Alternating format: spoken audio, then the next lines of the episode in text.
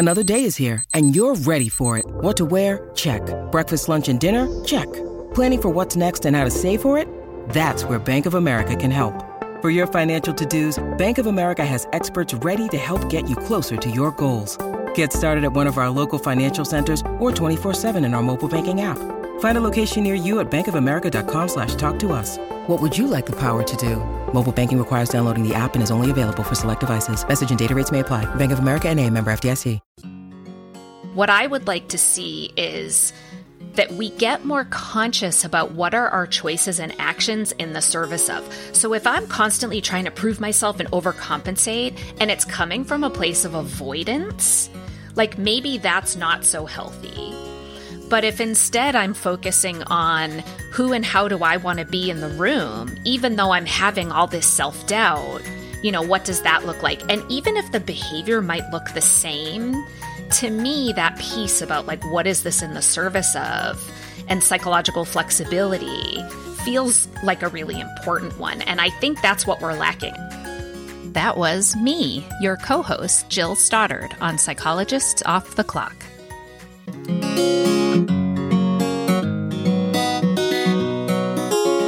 We are four clinical psychologists here to bring you cutting edge and science based ideas from psychology to help you flourish in your relationships, work, and health. I'm Dr. Debbie Sorensen, practicing in Mile High, Denver, Colorado, and co author of ACT Daily Journal. I'm Dr. Diana Hill, co author with Debbie on ACT Daily Journal and practicing in Seaside, Santa Barbara, California. From coast to coast, I'm Dr. Yael Schonbrun, a Boston based clinical psychologist and assistant professor at Brown University. And from sunny San Diego, I'm Dr. Jill Stoddard, author of Be Mighty and the Big Book of ACT Metaphors. We hope you take what you learn here to build a rich and meaningful life. Thank you for listening to Psychologists Off the Clock.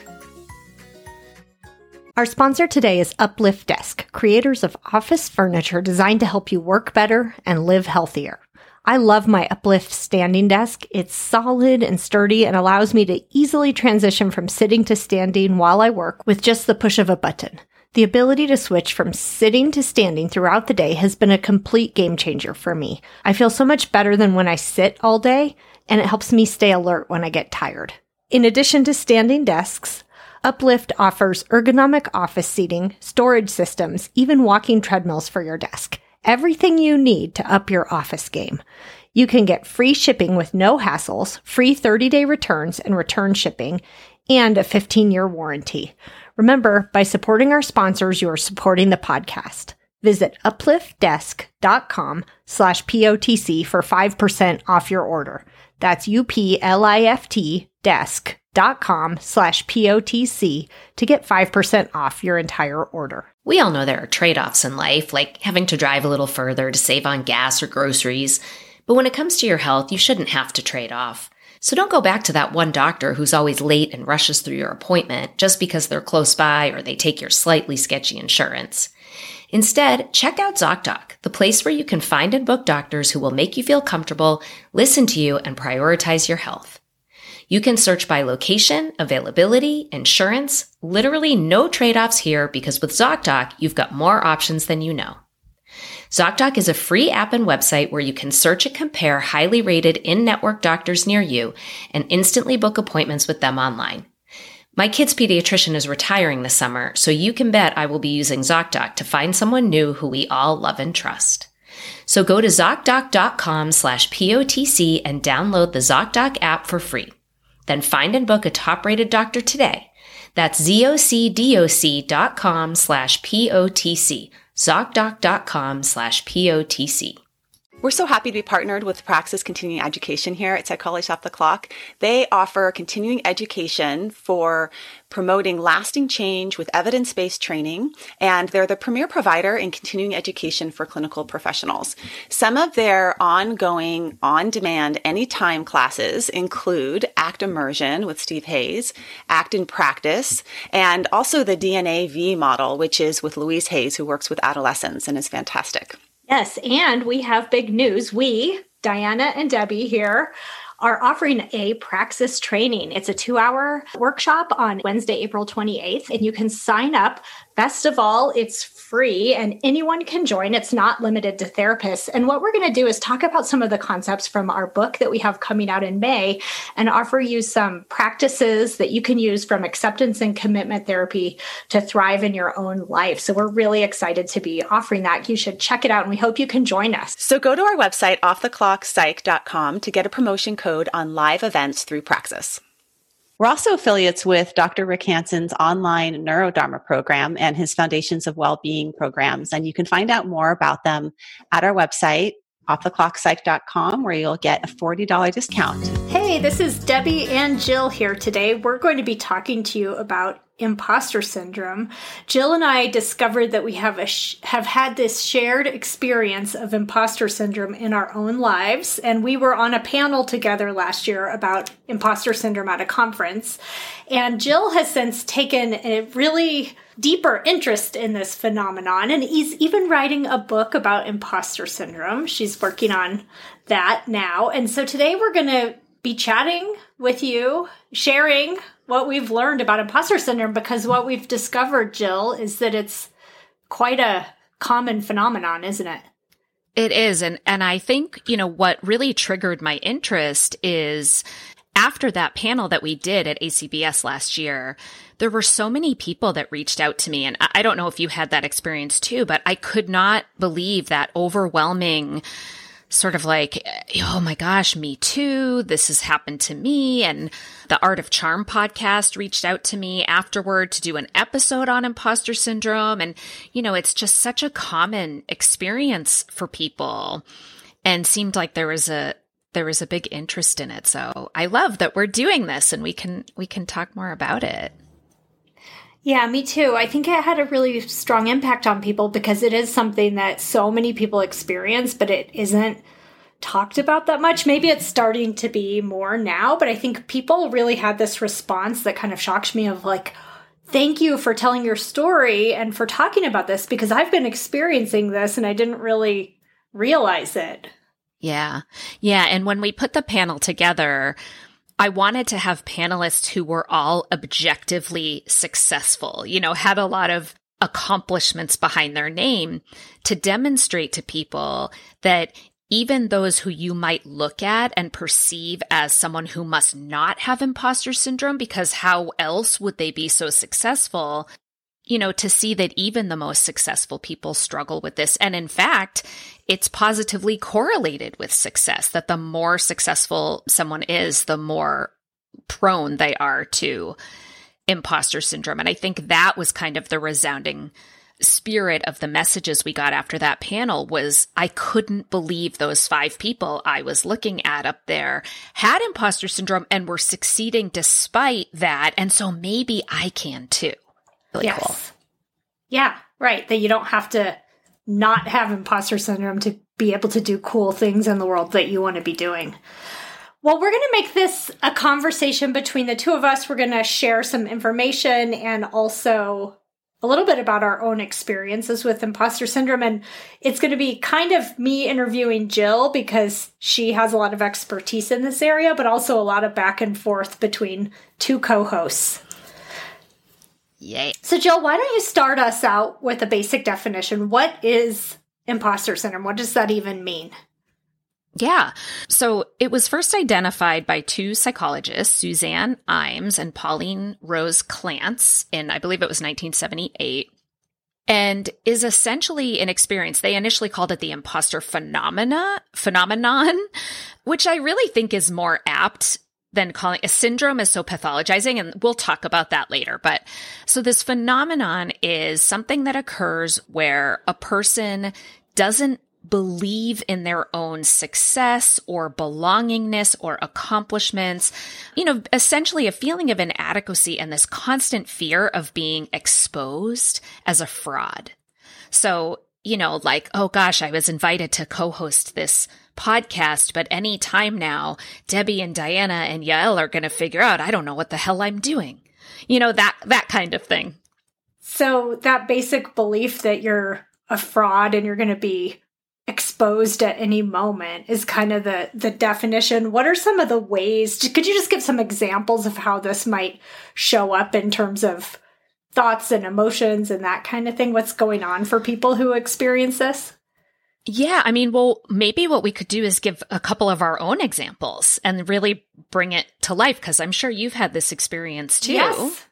Right. So, well, we and both I'll told give... our stories at the panel. Let's tell our own imposter syndrome stories. Yeah. And so, you know, I, I remember when I was going to, from my master's program to my doctoral program, I had a mentor who pulled me aside and said, now listen, you're going to get to Boston and you're going to think any minute now, everybody's going to find out I don't really belong here. And I looked at him like, Oh my God, how did you know? I already feel like that. and I had no idea this was even a thing at that time, right? So that was maybe my first introduction even to this concept before it had a name. But the way that it really blew up for me and, and the reason I had that feeling of, oh my God, any minute now everybody's going to find out that I don't belong here is I applied to Boston University for my PhD program, and I'm from Boston. I was living in San Diego at the time. And I didn't tell my family that I was applying because I was afraid that they would pressure me to like come back home, right? And also when I looked at the statistics, I was quite certain there was no way I was going to get into the program because it was competitive and I didn't think that I was good enough. In fact, I knew I wasn't. Like my numbers didn't match their numbers. So I was quite certain I wouldn't get in. Well, eventually the guilt of not telling my family got the better of me and I confessed to my dad.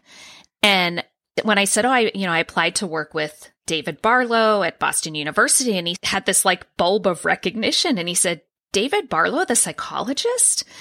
And, you know, my dad knows nothing or anyone in the mental health field. And I said, Yeah, how do you know him? And he said, Oh, I've played golf with him. And they happen to belong to the same golf club and had played golf before. And so the next time my dad saw Dave at the golf course, he said, Oh, you know, my daughter's applying to your program. And Dave said, Oh, great. You know, have her send me her credentials. And what's really funny that I don't think I've told this part of the story in the past is somehow I had no idea who he was. Like, as I learned later, he's, you know, like this world famous anxiety expert. Yeah. Big for those who don't, who aren't familiar. He's big in the anxiety right. world.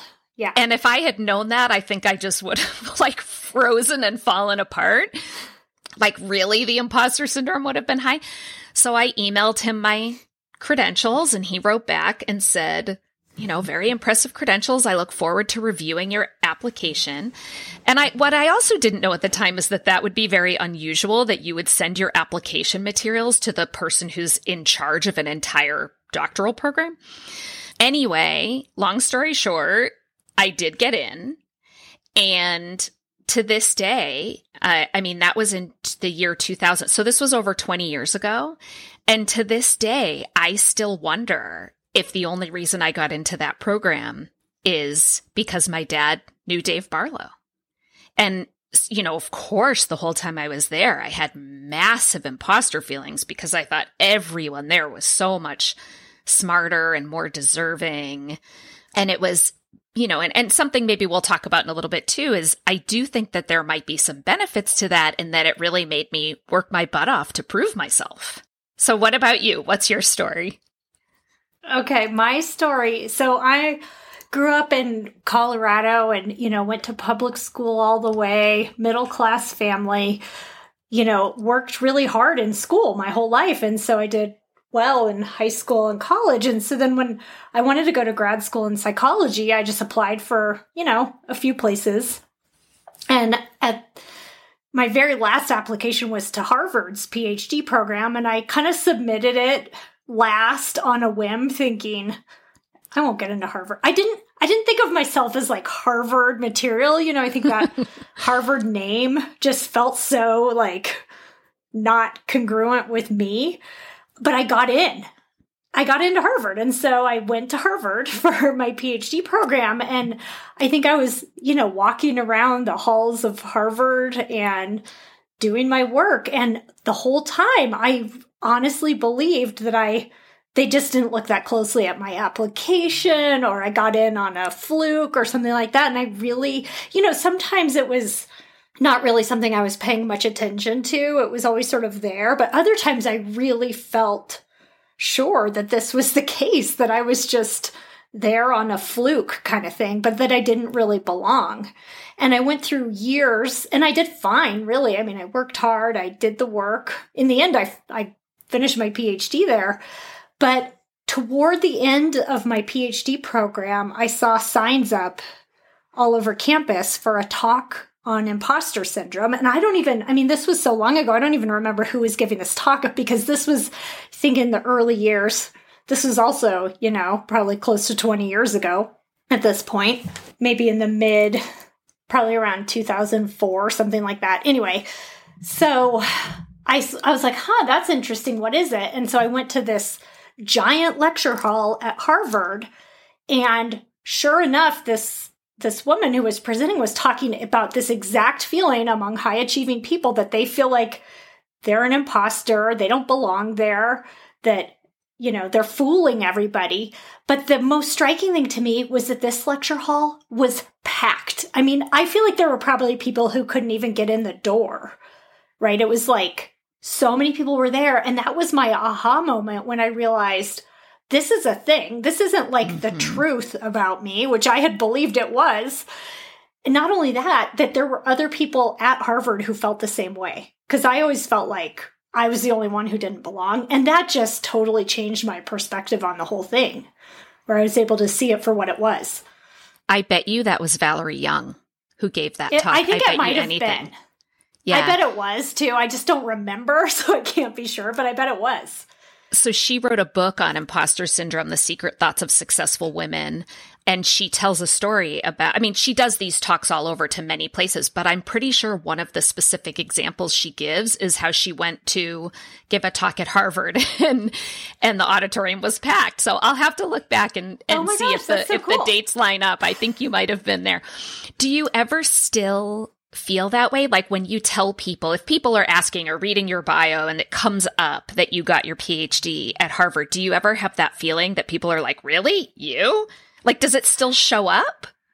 You know, I mean, okay, imposter syndrome does still show up in my life sometimes, but it's not in that way. That's interesting you say that because at this point, I kind of feel like I can own it. Like, I worked super hard, I finished my PhD. Yeah. I do have a I feel like people have a reaction to the word Harvard though, and so I sometimes like I knew someone and was pretty good friends with her for years before she found out I got my PhD at Harvard, and I think she was kind of like, "What?" Just because I think I sometimes I'm a little shy about it because it feels like I don't know. Anyway, but it does show up for me still. I was recently talking to my dad, telling my dad about the panel and about writing the book. And interestingly, he had no clue what I was talking about and and I he hadn't heard the words imposter syndrome but then when I explained what it was I thought he would recognize the phenomena if not the name and he had no clue whatsoever. And so I want to talk about that in a second but when I explained where mine when I told him the story about Dave Barlow and them knowing each other he never said, Oh, don't be ridiculous. Of course, that's not how you got in. So even fairly recently, I had this inner thought of like, why isn't he objecting? Did he pay him off? Like, did he? I mean, it. and then I, I didn't ask him specifically because then I got afraid that, like, what if that was true? I mean, I just find it so interesting that all these years later, and I can look at many objective markers that I've done just fine in my career, and I still have that voice that says, like, ooh, but maybe you really didn't deserve it. And in a way, when you think about it, it's sort of insulting to Dave Barlow to think that like he would, that of the 12 people he let into the program, he would take a bribe and let some, right. You know, dummy take that one he's corrupt enough to just right. let people buy their way in. yeah, I, I highly doubt it, Jill, for whatever that's right. Well, let me ask you this. What, how does it show up for you now? I'm curious. Well, it still shows up for me now like this. And even, you know, telling that story, this is now only the third time I've ever really told that story, like in any kind of public setting. And now I think everyone listening is like, I knew it. I knew, or, you know, people I went to grad school with are going, I knew it. I knew she didn't really belong in our program, that she wasn't as, as good as us. So it still shows up in that way. And then it shows up like anytime I do something that feels like kind of like a bold move. So, like on the podcast, for example, I'll think about guests who I get really lit up about, you know, like, ooh, I really want to talk to Alicia Menendez, you know, or Eve Rodsky.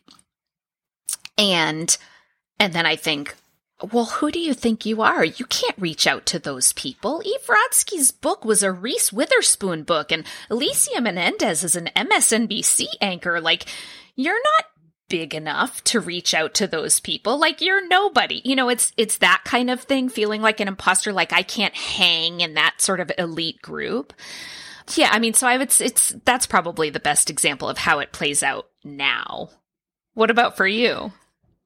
Well, I think the situation where I see it most strongly, it's a very specific situation for uh, psychologists and, or, you know, professionals like me that do training in therapy is role play. So I train clinicians sometimes in acceptance and commitment therapy and I hate doing role plays because I feel like if people actually people who are in the field see me doing the therapy I'm supposed to know enough about to train people that they'll see that I don't really know what I'm doing.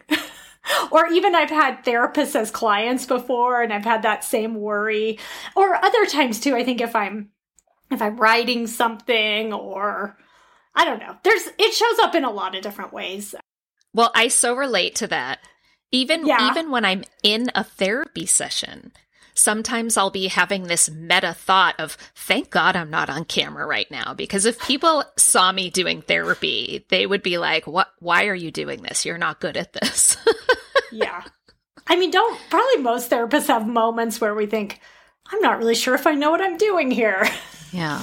And I, I agree. Like the other place it shows up for me heavily is in writing. So the book that I'm writing about imposter syndrome is specifically for writers or people who want to write.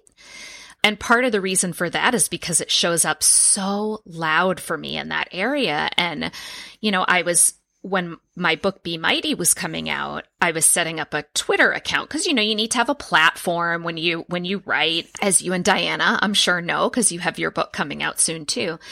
And I'm setting up my Twitter bio and I thought to myself, well, you need to put author. And then immediately was like, you can't put author. You're not an author. Like, who do you think you are that you can call yourself an author?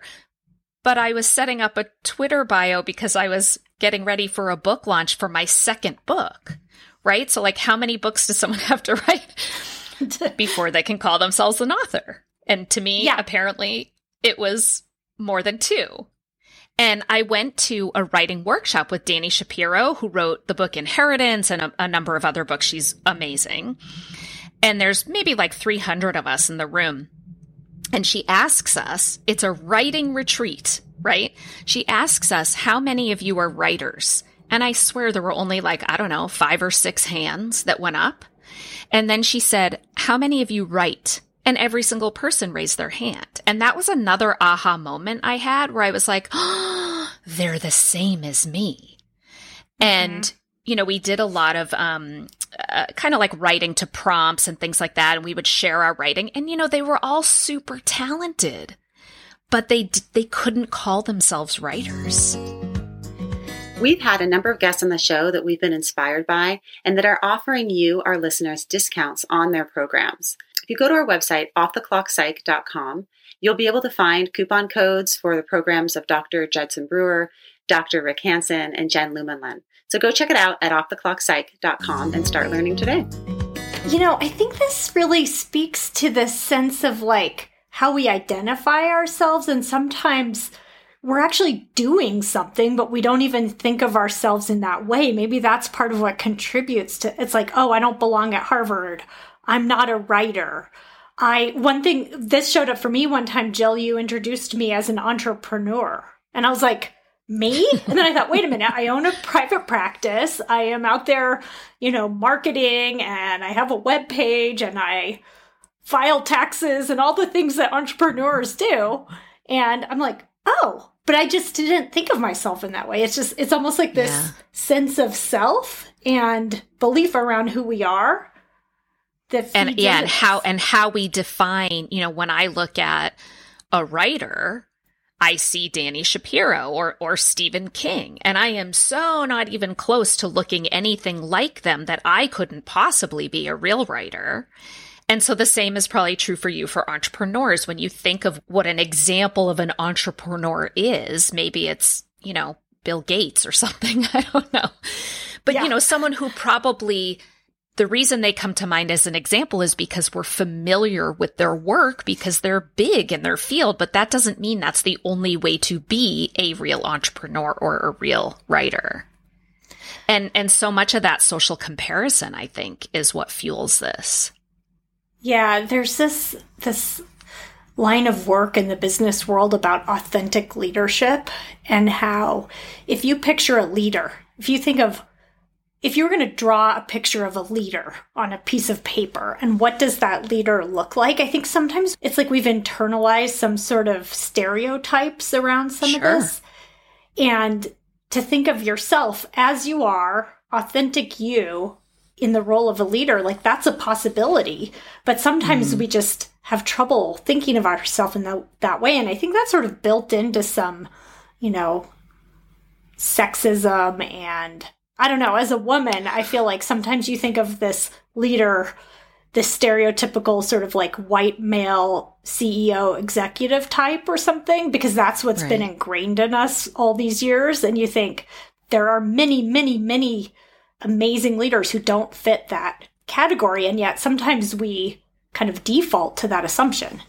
A hundred percent. And, you know, that's what I was going to say when I said, we'll get back to my dad not having any clue about this imposter syndrome thing because he is a white, heterosexual, cisgendered, educated male of privilege, or what Janet Helms calls a WIMP, W H M P, white heterosexual male of privilege. And so it appears to be less common in that group because if you think about cultural messages that, you know, like white, cis, straight, able bodied boys have received their entire lives in a patriarchal culture, it's that you can do and be anything and you belong at all the tables, right? But if you think about the fact that, say, for example, like women couldn't even get their own bank accounts and credit cards as recently as the early 70s, like the year I was born, I believe, is the year women were finally allowed to not have a cosigner financially. Or segregation, you know, Brown versus the Board of Education wasn't till what, 1954 when schools were desegregated and then Jim Crow laws. So when you look at certain marginalized groups, they have quite literally been told like black people do not belong in white spaces. Women do not belong in men's spaces, right? And so on and so forth. So when that is a message that you have received over and over and over for a good portion of your life, well then of course it makes sense that that would contribute to the development of those imposter feelings. And so it doesn't mean that like white males can't have it. They certainly can. Like, so if you were an older guy who got a job at a super young tech company, you might have imposter syndrome. It's really like any space a person is in where there's a message, overt or covert, that maybe they don't totally belong. They can have it, but it seems to be more prevalent in women and, you know, people from other marginalized groups. And that makes sense, right? Yeah, I think it's really important to acknowledge that context in which it it comes from. And there's different versions of imposter syndrome. And certainly I think it's a, a key point that you made that white males are not immune from it. But I do think that when you've been given that message and when that's been the message you've received your whole life, it makes a lot of sense contextually that that, that would show up for you. Right, right. Do you know, is there research about that? Are women, are people of color at higher risk for imposter syndrome? I don't know if that's been studied. Yeah, so I've been looking into that and you'll see a lot about imposter syndrome in pop culture, but there's not a ton of academic science. There's some, but not a ton. Most studies do show that it's more prevalent in women than men. What's interesting is one study I found where there were no differences, it was in academia. So, like professors and things like that, where men tend to have it equally to women. And, you know, it's such a competitive environment right? Where like you're you're sort of like trained to feel like you don't don't belong in yeah, some ways no one feels like they belong there because it's so right. Yeah the standards right. are so high. So what you said like that context is really important.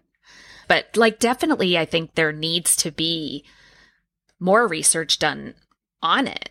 Interestingly I just came across a woman who is at MIT whose name is Basima Tewfik. And this is something that she's done some work around. And what she's really focused on is like what I was saying in the beginning is like, should this really be called a syndrome? Like that's so pathologizing. And is this all bad? And, you know, one of the reasons I wanted to write this book is when you look at the books that are out there, they're all focused on like teaching you not to think of yourself as an imposter and trying to make you have more confidence. And, you know, of course, as ACT practitioners, we don't really buy into those control strategies. We look at looking at this in a different way. And what Basima Tewfik talks about is how in, in the way that we know that the imposter phenomenon and success are positively correlated is, you know, she talks about how there are some benefits to having these kinds of thoughts that, you know, in some ways it, it essentially makes us kind of overcompensate. Like, ooh, if I feel like I'm not smart enough or I don't belong, then I better work doubly hard and be twice as good.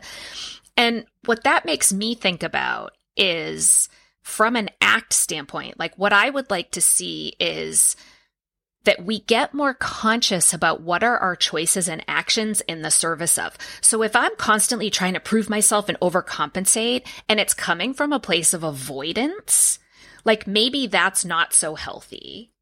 But if instead I'm focusing on who and how do I want to be in the room, even though I'm having all this self doubt, you know, what does that look like? And even if the behavior might look the same, to me, that piece about like, what is this in the service of and psychological flexibility feels like a really important one. And I think that's what we're lacking. I think right now people are just on autopilot and they're either avoiding opportunity because they have imposter syndrome or they're going for it, but they're like really overcompensating and running themselves ragged to try to prove that they're good enough. And I think there's something in the middle that's like a healthier way to manage when these thoughts show up.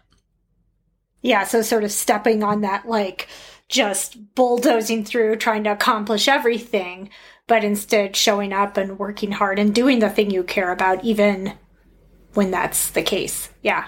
But for like values driven reasons rather than yes. I'm trying so hard not to feel like an imposter that I'm just going to keep achieving to try to make it go away. And what we know is like that doesn't work. That's a big difference. Yes values driven versus like I hate feeling this way. So I've got to bend over backwards to exactly. feel adequacy. Yeah. Can you speak a little bit about the prevalence and who's prone to imposter syndrome? Because I understand it's more common than people may think. Yeah. So up until today, actually, the statistic I kept coming across, but again, there's not a ton of research, but the statistic I kept coming across was 70% of people will experience it at some point in their lives. But when I was looking at Basima Tewfik's research, she actually said two and five. So that's only 40%. So it's somewhere in, bet- in between those numbers, probably. Okay still substantial, right? But it's substantial. Yeah. It's substantial. And then in terms of who's prone to it, it's this, I think, that anyone who's been part of a marginalized group, people who are high achieving, but this is a little bit of a chicken and an egg, as we were just talking about. Like, am I high achieving because I'm trying to outrun my imposter syndrome? Or like, what's going on with this correlation, right? Because it's not cause and effect. But I think if we look at other factors, we just talked about cultural factors that can dictate this. But when you also look at someone's learning history, right? So like if you grew up with highly critical parents, who, you know, you might develop like kids have to make meaning of their environment. And if your parents are highly critical, then that's going to turn into some version of an I'm not good enough story. And so that feeling of like at any time now people are going to find out I'm a fraud can kind of goes hand in hand with that. But interestingly, the opposite can also be true. So, like, if you think about instead of highly critical parents, if you have parents who, you know, think that you are the greatest thing since sliced bread and they're cheering every time you go down the slide at the playground and, you know, you, you, the kid finger paints the toilet and you're like, I'm not even mad. You're like Picasso, you know, those like overly doting everything you do is amazing and everyone gets a participation trophy, even if you didn't deserve it. That people, as you grow up, even if you were little, there's like a part of you that knew you didn't really deserve all those accolades. And so now, like, you might get the promotion or win the award, and there's that voice that says, like, but did I really deserve it? Like, maybe I didn't really earn it. So I think those kinds of learning history, parental, you know, like most things, we can understand how they develop based on cultural influences personal learning history, like with family influences. And then certainly I think there's even an evolutionary piece to this, right? Where like, if you think about early humans, you know, we didn't have claws and fangs. We had each other and humans who hunted and gathered and traveled together had a survival advantage. So early humans would by necessity have to, to constantly be checking their standing in the tribe. Like, Am I doing my part? Am I valued? Am I at risk of getting kicked out? Because if you got kicked out, you were dead. So our, our tendency to compare ourselves to others has really been like evolutionarily programmed. So I think that really relates to imposter syndrome too, because there's yeah. so much of comparing that, that is part of it. You know, I have two thoughts piggybacking on what you're saying here. The first is, you know, in terms of who has imposter syndrome. Some sometimes clients that I'm working with will express some of this and it's a great thing I think to talk about in therapy. And sometimes I'm shocked by who is talking to me about imposter syndrome because sometimes it is they really are it's like you were saying earlier. They are usually people who on the surface just so look like they have it all together. You know, successful, high achieving people who work hard and are educated and have good careers and all that stuff. And so I'm always like, it's just amazing to me how it is happening inside, but we don't usually show it on the outside, or it might surprise you who's experiencing this. Mm-hmm.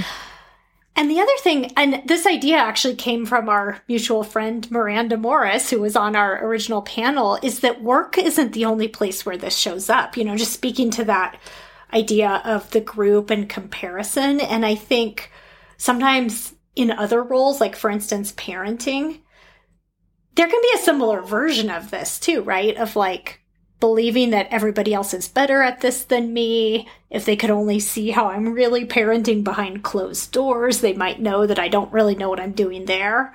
And it was Miranda was talking about this on our last panel, and I was thinking, I think of it more as a work related phenomenon, but that it can really happen in a lot of different ways for people. Yeah, I think anywhere that there is, you know, a, a group essentially, like that there's like, oh, the moms at school, or like you said, parents. Yeah or yeah. coworkers or athletes. You know, I had a client who was a professional athlete and he struggled with it, right? Yeah. Because he was comparing himself to these other, you know, like high level, top the world's best athletes. Yeah any role that's meaningful to you, it feels like it's possible that you could feel this way. I think that's right on. Yeah. So there have been some subtypes of imposter syndrome identified. And Jill, you have this fantastic quiz. First of all, tell people where they can take your quiz because I think people, after they hear about this, they'll want to know what their imposter syndrome subtype is.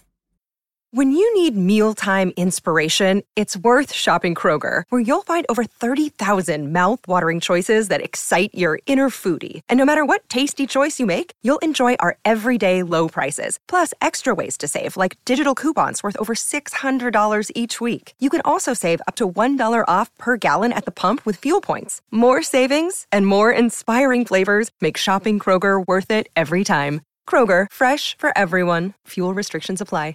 Okay, so this is this is also Valerie Young's work.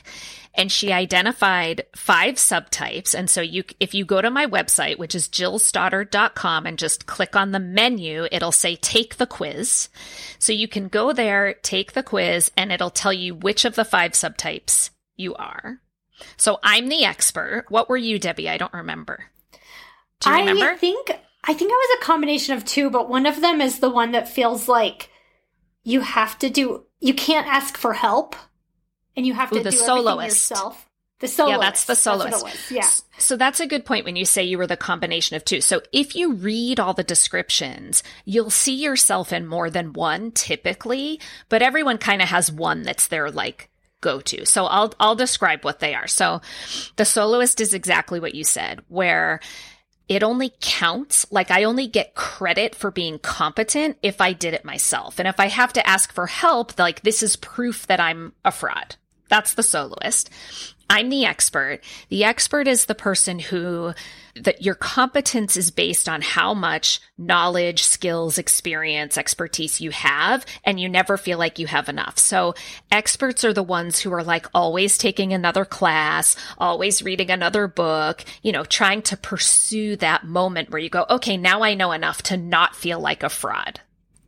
There's also the natural genius, and that's the person who feels like you know, proof of competence comes from knowing things naturally. So if it takes me a long time to learn something, that's proof that I'm a fraud. You know, I should be able to read something once and get it. You know, I should be able to be taught something once and be able to nail it the next time I do it because it's a belief that it's this internal natural ability.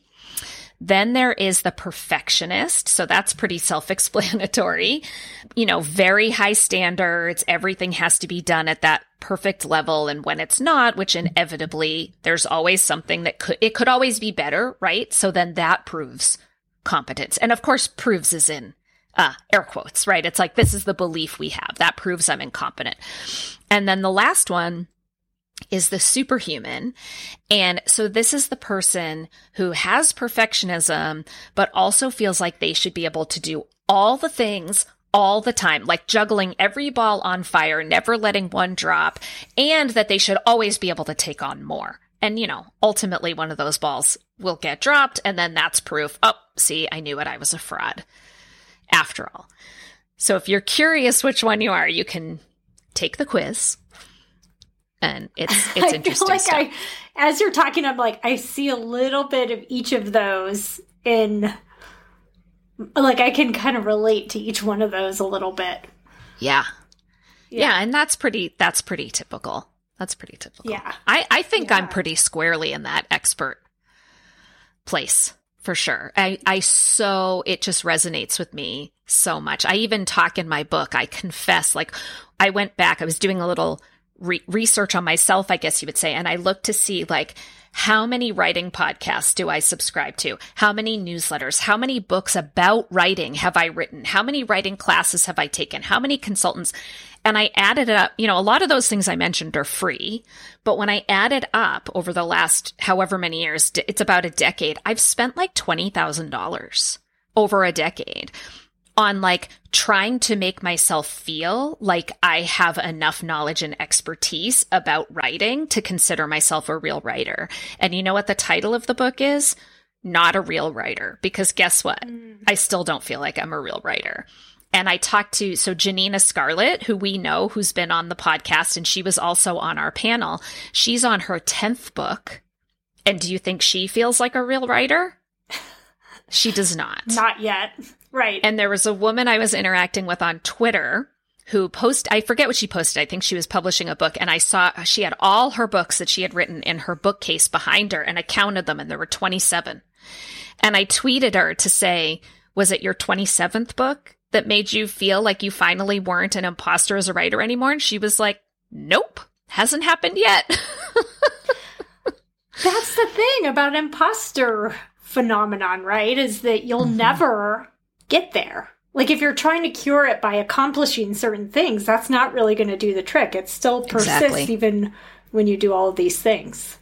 And I think part of the reason for that is because the higher you go, the the more you think other people expect you to know. Like if I've never written a book, nobody expects me to know anything about writing a book. But once I've written a couple, like now I'm supposed to know something about this, but I still don't feel like I know enough. So maybe I need to write another one and another one and right? I that expert thing. I I've talked about this on the podcast in the past. One time I was writing a talk and I was like searching all these books on my shelf trying to I had a point I wanted to make.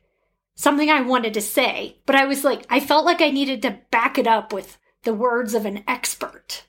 And then all of wow. a sudden I was like I'm an expert. Like I'm getting invited here to give a talk on this matter. I can just say it. And it was like this aha moment of like, oh, I know something about this, but I almost felt like these other people are all experts, not me. And there's this never ending desire to synthesize all that information and take another class and read another book.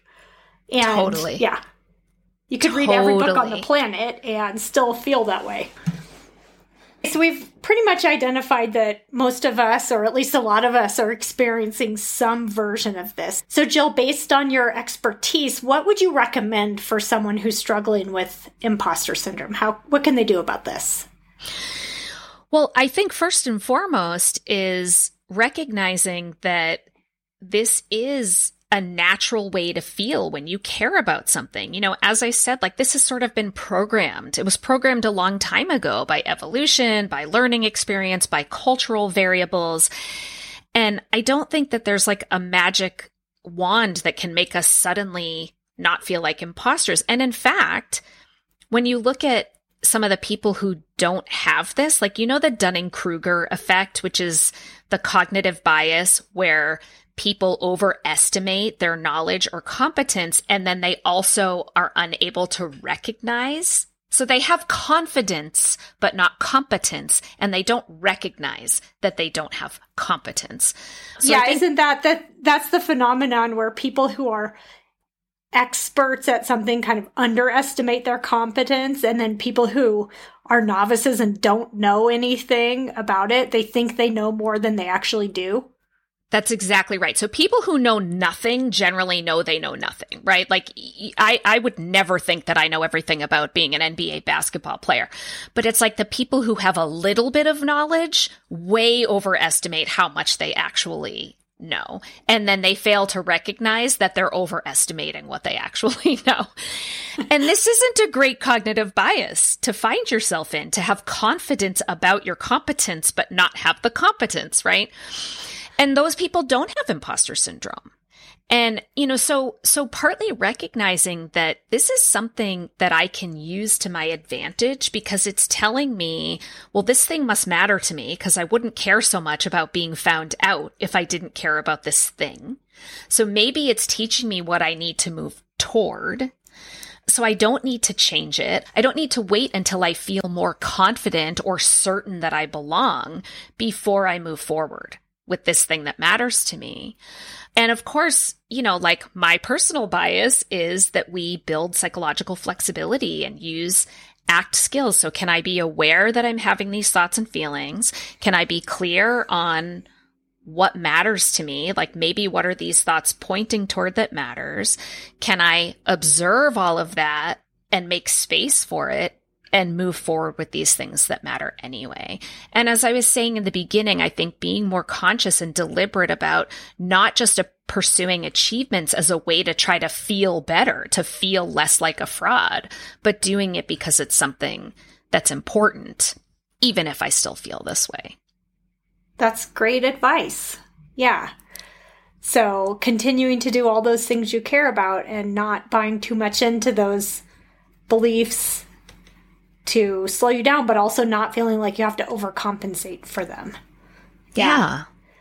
I mean, I one thing I want to add that I think is really important, and this is where that you know that packed lecture hall at Harvard is so was so striking to me is just the sense of recognizing that you're not alone and belonging, and actually having conversations like the one we're having today. I think there's something that matters a lot about being able to get support and share with other people about the experience. And so I think if you're in a situation where you're, I don't know, you're in school or in a high achieving job or something like that, and you're feeling some of this, is to find people you feel safe talking to about it and just acknowledge it and share. And I think that you'll find that you're not alone and that there's actually something really helpful about acknowledging it. I think that's absolutely true and so powerful. And that's really what we found by doing that initial panel. It brought everyone out of the woodwork saying, Yeah, I struggle with this too. And knowing that you struggle with it makes me feel less bad about it. Yeah. Right? I mean, I think there's so much power in that in that common humanity and especially seeing examples of people who say, "Hey, I struggle with this and I haven't let it stop me." You know, I think can be a good model for other people to say, "Oh, right, like I could go for it even if I feel this way too." Well, and I think it feels a little vulnerable sometimes to acknowledge these things. Like you were saying, even telling the the golf David Barlow story out loud, there's a part of you yeah. that feels a little funny about putting that out into the world, but that it also feels a little bit liberating. I think to just, you know, instead of holding it inside, Yes, and now that I've told the story like three times, it was easier to tell it today than the very first time I confessed it. And now I kind of want to keep telling it because I know it. I mean, that's a, that's defusion, right? It's like, and just secrets in general when you, when you start talking more openly about these things, it really takes the power away from the story because at the end of the day, it's just a story. Well, thank you, Jill, for those thoughts. I think this is really, I've learned a lot from you about this, and I just love that we have this shared connection around our personal experience. And I'm hoping that listeners will find it helpful as well, because I'm sure many people have experience with this themselves. I'm sure. And I hope people will reach out. Like, we would love to hear from you guys. If you want to comment on our social media posts or even shoot us an email, you can always contact me. My email is jas at jillstoddard.com, or you can contact the podcast at offtheclockpsych at gmail.com. And we would love to hear your stories. And I think it will be helpful for you guys to share in the same way that it's been helpful for us. Yeah. So all you frauds and imposters out there, please reach out. Thanks, Debbie. This was fun. Thanks, Jill.